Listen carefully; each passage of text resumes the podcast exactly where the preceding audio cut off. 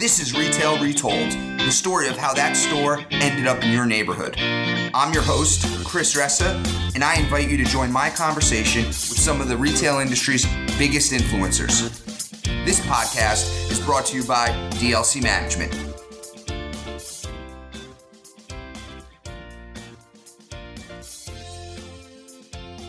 Welcome to Retail Retold, everyone. Today we have Angie Solanki. Angie is the National Director of Retail Services for Colliers. Angie has been in the retail industry for 30 years now. She's very passionate about retail. And we are excited to have her. Welcome to the show, Angie. Thanks so much, Chris. Thanks for having me. Tell us a little bit about who you are and what you do. What are you doing at Colliers these days? Yeah, sure. No, happy to share. So, you know, I've been in the business, as you mentioned, 30 years, just really passionate about retail. I've been with Colliers for the past 10. And really, my core focus is how do we help our clients as it relates to all things retail so whether you're looking at from looking at retail from capital markets or repositioning um, whether it's you know on the on the agency side um, you know assisting retailers with you know site selection etc we have over 550 retail professionals throughout the us uh, and I have the great pleasure to work with, um, you know, I'd say close to 95% of them on a regular basis. And so I've learned a lot, I've shared a lot, um, and it's just been a great working experience being here at Colliers. That's exciting stuff. You get to talk to almost 550 people about what's going on in different markets. What, you know, as you come come out of this pandemic what are what are what are like some of the keys for you that you're looking to that you're focused on with your team right now Sure. Yeah. You know, we actually, when the shelter in place, I'm here in San Francisco, that's home base. Um, previously to COVID, it was, you know, seat 13A on uh, Alaska Airlines. But, uh, uh, you know, that's changed quite drastically. But nonetheless, um, you know, what we, when shelter in place came about for us here in San Francisco, uh, which was, you know, early March, um, we were kind of, you know, at the beginning or at the forefront of it, uh, we I started thinking about, you know, this isn't this is not a time to um, sit back, uh, listen and read, but how do we how do we become a part of it? How do we really keep the conversation live um, and share good factual information, even if it's not factual, at least good information where people can have a conversation, discuss, so we can identify potential solutions, right? This is completely unknown, it's unforeseen, it's not happened, um, you know, at least in my lifetime. So a pandemic is something not to shy away from. So um, under that premise, my my thought was, hey, we need to be bold here. Let's start reaching out, similar to as you are with these podcasts, these wonderful podcasts um, you know, talking to uh, a variety of folks that have a different perspective and lens. I did the same where I said we need to go out and look at uh, retail from a global view, look at it from various uh, aspects, whether it's the overall retail landscape uh, right when COVID was occurring to um, you know what what will the impacts be to the supply chain? And uh, from there the impact to restaurants the solutions and the creative solutions that restaurateurs and qsrs are identifying i.e chipotle lane. Um, and and created a webinar series that i think really took hold especially for our retail professionals because they were able to invite their clients uh, and then continue that conversation after. So for me that was quite powerful. We we had i think close to a thousand people per call. And um, and we hit 14 countries which tells me that you know timing was really ripe um, and that people were really seeking some form of comfort. Um, i think since then of course there's been a little bit of zoom or webinar burnout. But nonetheless i think steve people are still you know very curious. They want to know who's going to lead the solution and what um, you know the risks and rewards are and how is it panning out for most but people just really want to feel connected feel um, that they're together and and and they're part of that conversation that that's great i love the the be bold um, and and not just sit back and read what everyone else is doing, but be a part of it. I think mm-hmm. there was a lot of you know a lot of people that were preaching before this that this is a time to sit back and kind of take it all in. But I I love the approach of diving in uh, and you know trying to be a part and of the solution. Uh, I think that's awesome uh, insights for everyone out there on anytime there's a crisis. Uh, I think that's a uh, a really good lesson. So we are in some interesting times now. I think uh, there was you know a lot of negativity in the in the world uh, the last few months, but it's it's starting to get to positive in some places, uh, which is good to hear. We we all need a little positivity. Um, so, what is the Angie take on what's going on in the world these days? Yeah, I would agree with you. You know, um, we've seen such change in retail pre-COVID, where retailers were really trying to evaluate all this information, this great data that they've been consuming and gathering over the years um, through customer surveys and POS, POS data and how to you know create the omni uh, omni-channel experience, etc. And and so COVID occurred. And I think what really happened as we start to unfold and see where we're going um, over the last few months is this acceleration. And this acceleration to me is it, it's exciting at the same time. There's definitely going to be some areas where, um, you know, some of these uh, local retailers may not be able to survive um, just due to just pure sustainability of either their their product or operational issues, etc.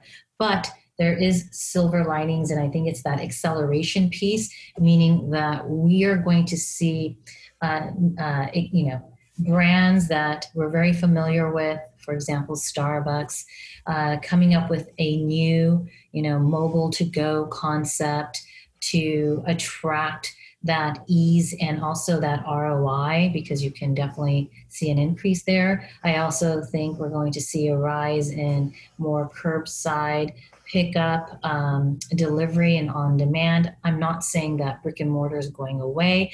I just think that it's going to become more optimized and and more efficient, just purely based on what what customers are asking for.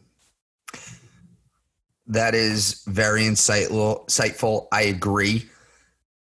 So you gave us a, a bit about the general state of how you're seeing the world. One one thing I'm always curious about is when I when I talk to people who are so um, connected in the industry and they have access to so much data. What question are you dying to have answered right now? What what what's like burning for you like that you're you're seeking answers to? What what, what mm-hmm. question is that?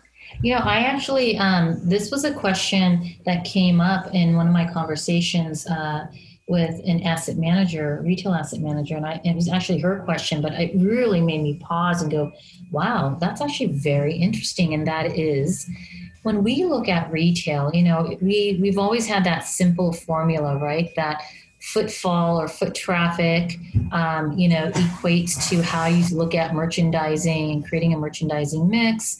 And from there, the goal is to increase foot traffic so that increases sales, which, uh, you know, um, hopefully will start to increase, you know, rent or percentage rent. And so everyone's happy. It's a win-win scenario for landlords and for, for retailers. But if we're going into, you know, you know through 2020 um, with you know various percentages of customers or consumers saying to one another hmm i'm looking for the least amount of contact. I don't want to be in a store for very long.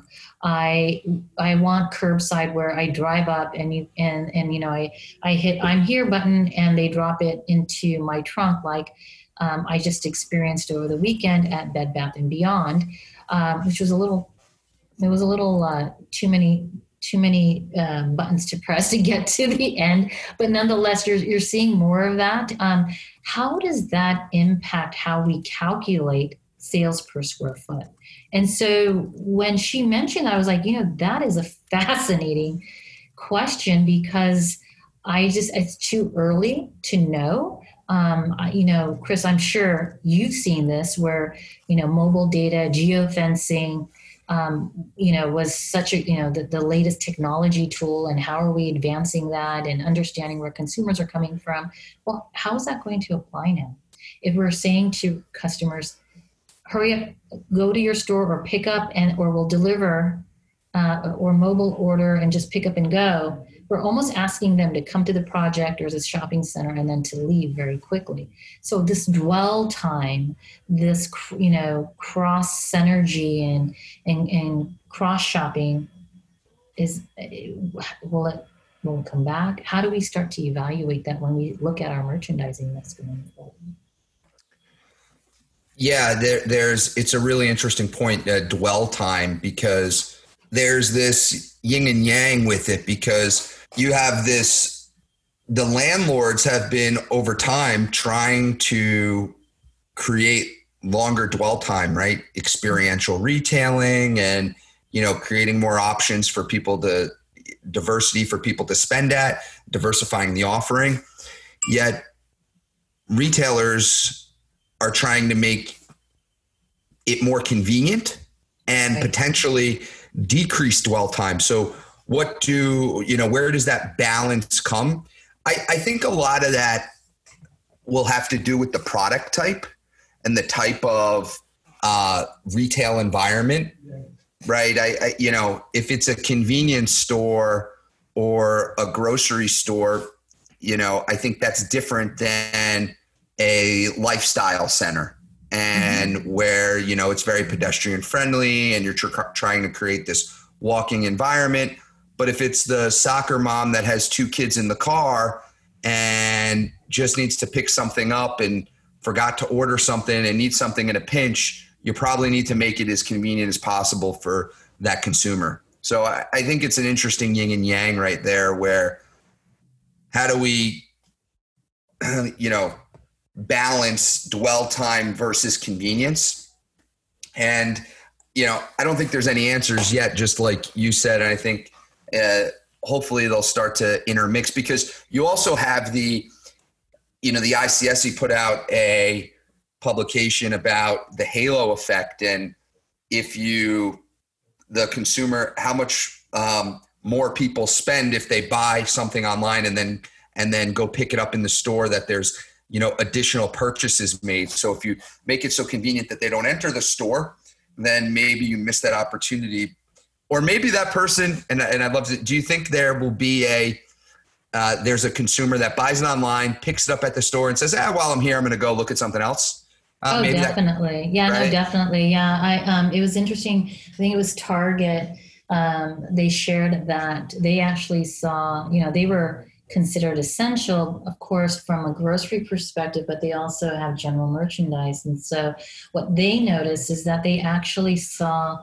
uh, a completely new customer coming to Target because they were it was either close um, in their local market, um, but it also offered general merchandise. So that person that said, "I'm going to pick up, you know, milk and eggs, etc." Oh, wow! I can also buy a bike. I know I'm going to be stuck indoors, but I I want to be outdoors, and and I, the climate, you know, allows for it. So they saw an uptick in you know outdoor equipment, bicycles. And then what they saw is that same customer came back and then bought a bike lock. And then that customer came back and bought bike gloves um, and a helmet. And so what they're seeing is that they were able to say, hmm, this is really interesting. Now, how do we retain that customer so post COVID we don't lose them? And now they're looking at, you know, retailers I think are looking at what does that loyalty program look like?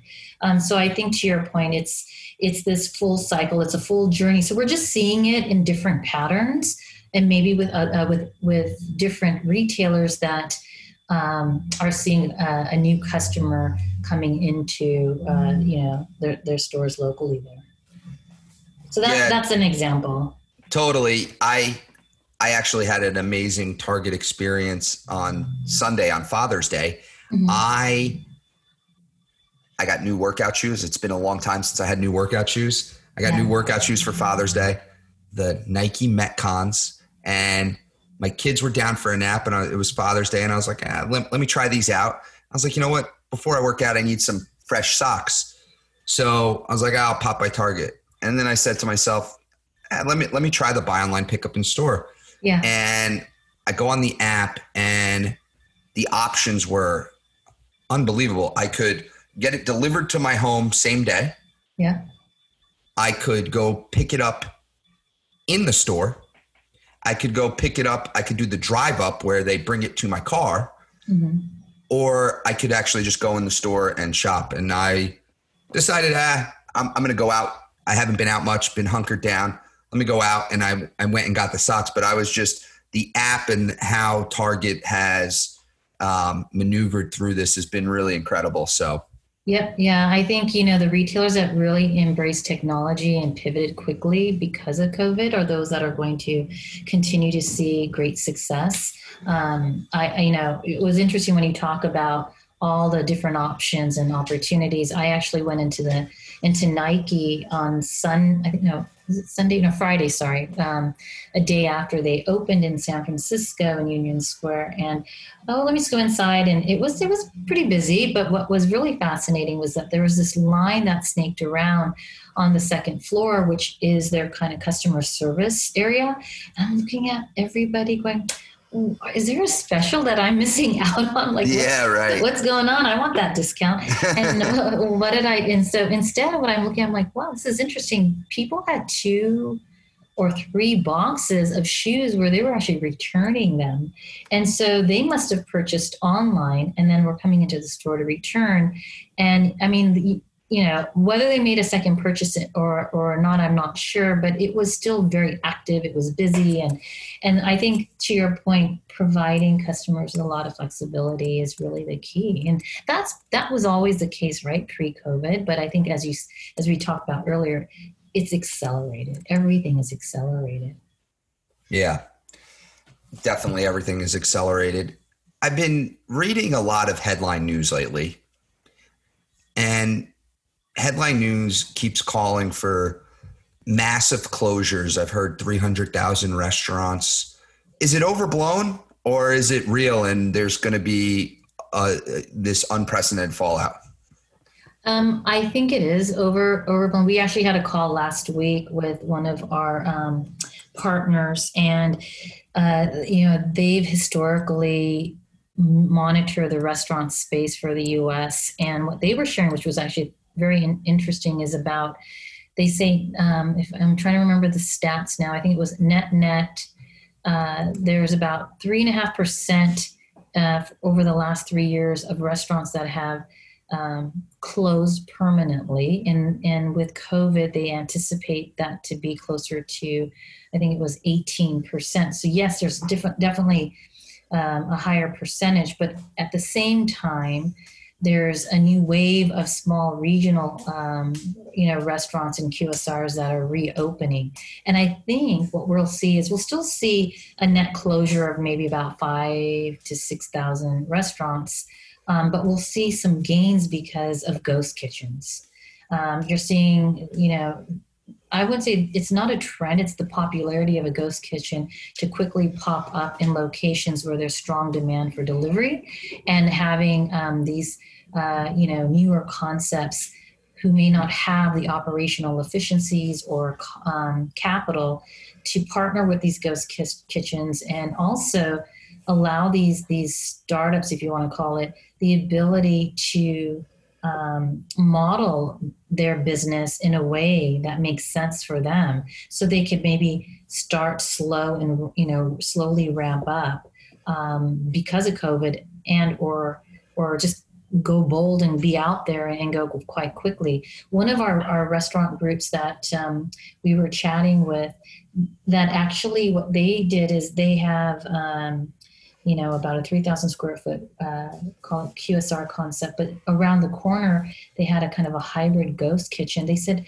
they were so busy, so, so busy because people who were staying at home got tired of everything that they were making and they were buying from whatever, whatever grocery store and they were kind of burnt out. And so ordering just started to pick up and it continues to pick up. So um, I think you know my only the only thing that makes me really sad is that you know when you start to see some of these um, you know, small food operators in your local neighborhoods that cannot survive or sustain and maybe did not receive any PPP um, or any governmental aid uh, for whatever reason and, and has to shutter. That's that to me is really disappointing because you learn so much from these very diverse, um, you know, people and, and their food, right? I've, I've learned, I mean, I, I love to travel um, and, and I've been fortunate enough to travel my entire life, um, you know,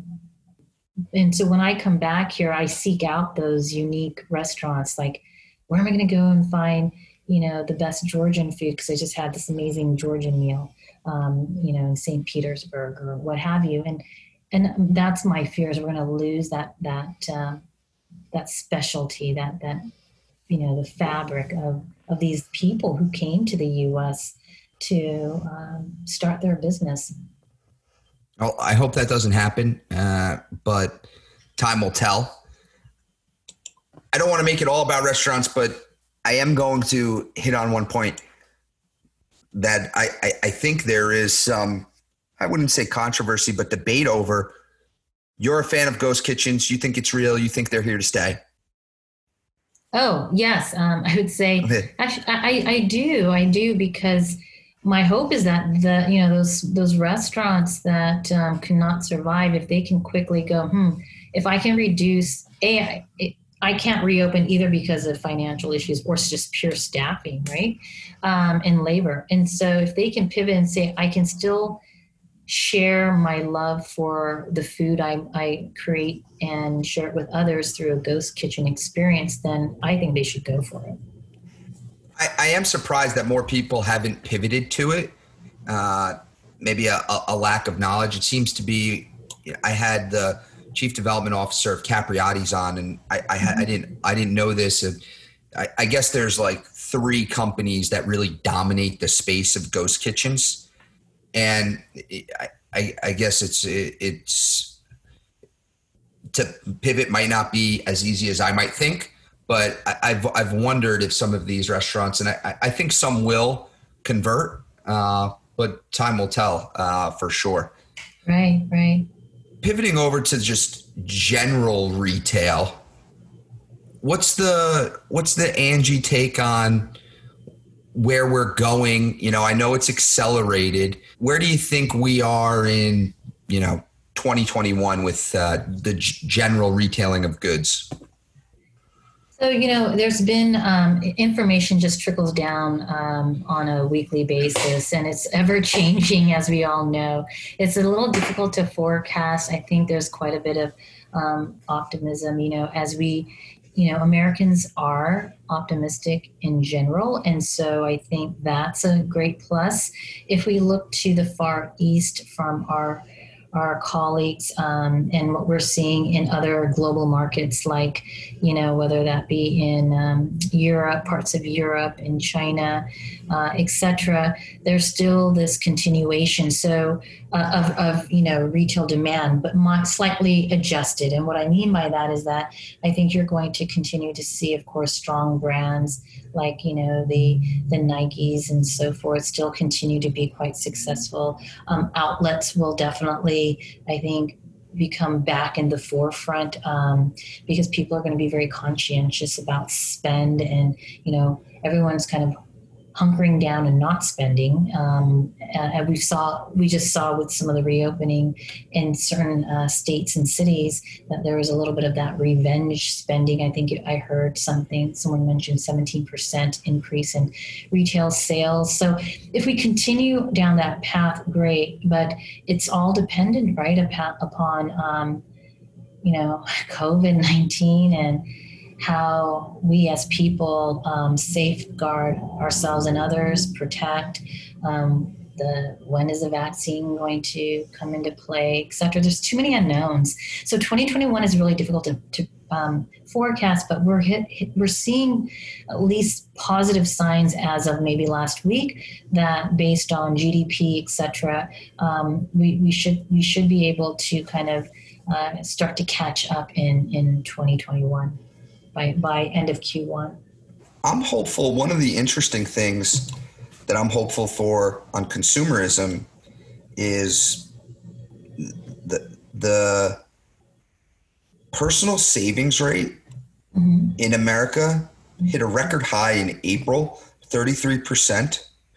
And the amount of deposits in banks from the end of February to the week of June 10th had increased by 2.2 trillion dollars. And so if people are consumer confidence is up and people are have steady incomes, I, I, I think you're going to see a, you know, I'm going to take the opposite approach. I think uh, of a lot of pundits out there. I think you're going to see a pretty good Christmas, which would be, you know, positive going into 2021. Uh, mm-hmm, mm-hmm. That's actually obviously a big call, but we'll see. There's a lot of, you know, a lot of cash being stored, which is probably yeah. good for Americans right now. So I, I, would agree. Yeah. No, I actually saw your um, LinkedIn post. It was a great post. Thank you. Thank you. And on savings. yes, on personal savings. Uh, if you were to go back to March 1, 2020, mm-hmm.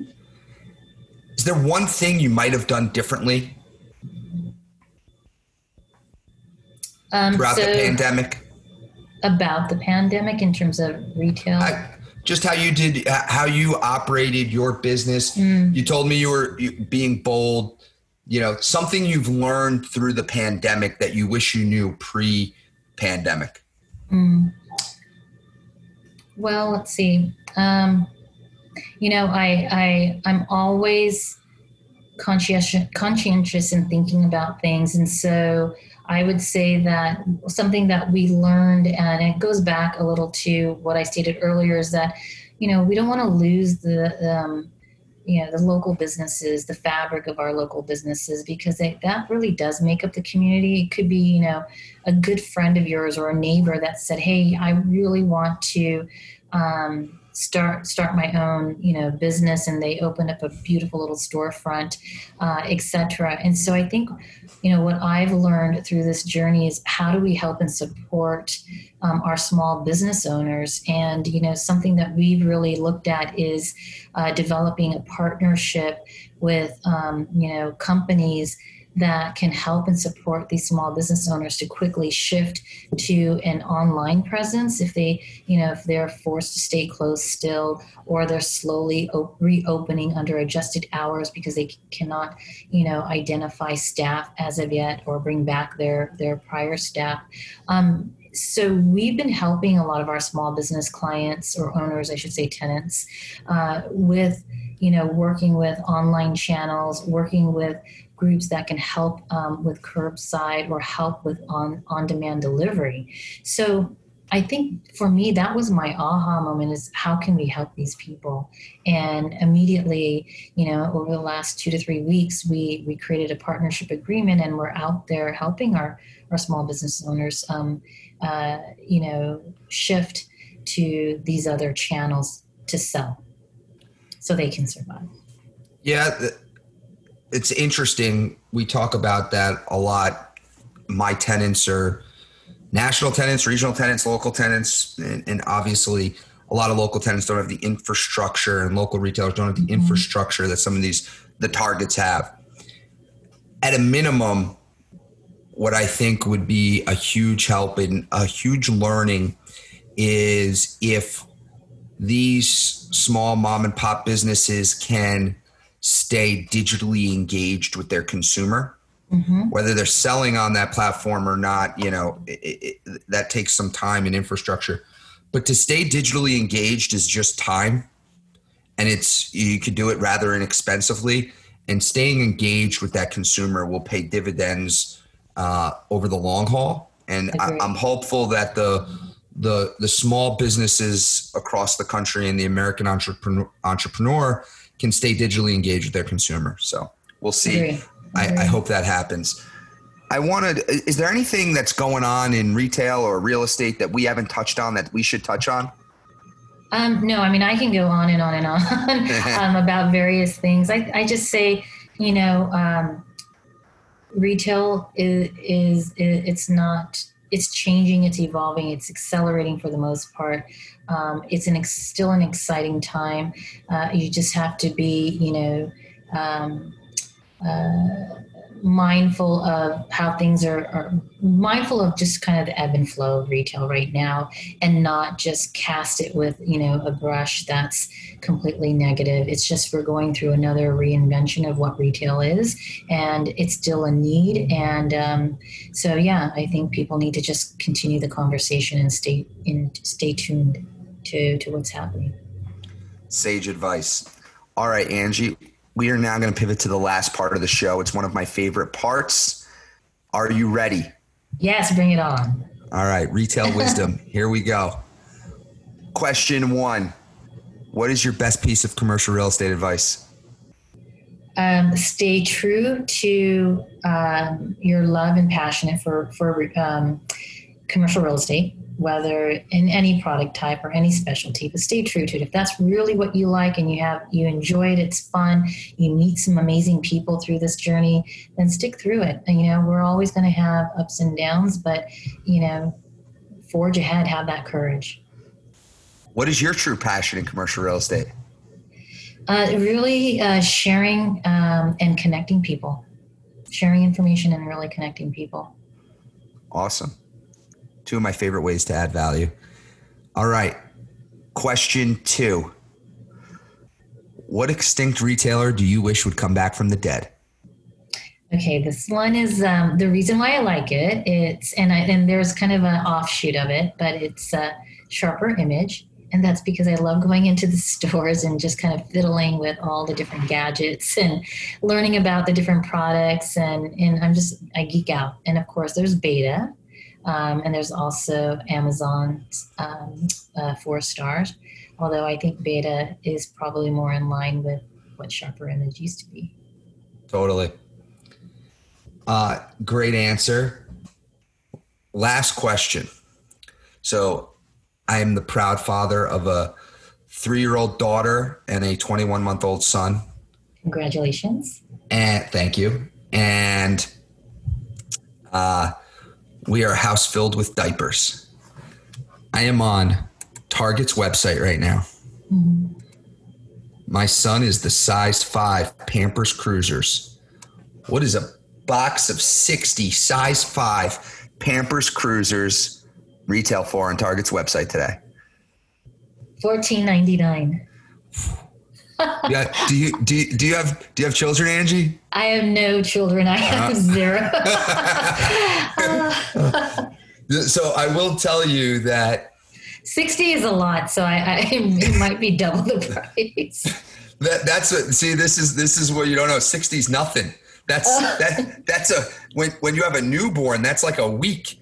That's like a week of diapers. Uh and and and this is why Pampers is Procter and Gamble's number one brand. I think it's like a uh, eight billion dollar brand. If it was a standalone company, it'd be a Fortune 500 company alone. That brand, mm-hmm. and those retail for twenty four ninety nine on Target's website. Oh, so it's uh, once I doubled, I was closer. Well, that's good to know. yeah, but luckily I have uh, yeah I have one I have one uh, sibling and younger than me, and she has two older boys. So we haven't seen diapers in over gosh, 16 years. I, I understand. I'm in the thick of it. So I've mentioned Pampers a lot recently because I've been calling for differentiation in retail stores and if and the the the line I use is if everyone's selling Pampers and Pepsi, it's just a race to the bottom, and mm-hmm. we need some differentiated products in the stores. And so uh, I, I'm a Pampers customer, and I uh, and but I, I mention it a lot on uh, a lot of the social media platforms. So anyway, uh, thank you for playing. It's been a pleasure. Great to have you on. Thanks for all the insightful information. And if you ever need anything, stay in touch. I'd love to stay connected. Definitely, Chris. Thank you so much for your time and appreciate this one-on-one conversation. Stay yeah. well. You too.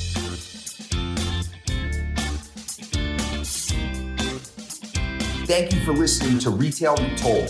If you want to share a story about a retail real estate deal that you were a part of on our show, please reach out to us at retailretold at dlcmgmt.com.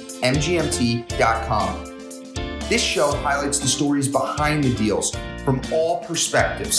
So it doesn't matter if you are a retailer, broker, entrepreneur, architect, or an attorney. Also, don't forget to subscribe to Retail Retold so you don't miss out on next Thursday's episode.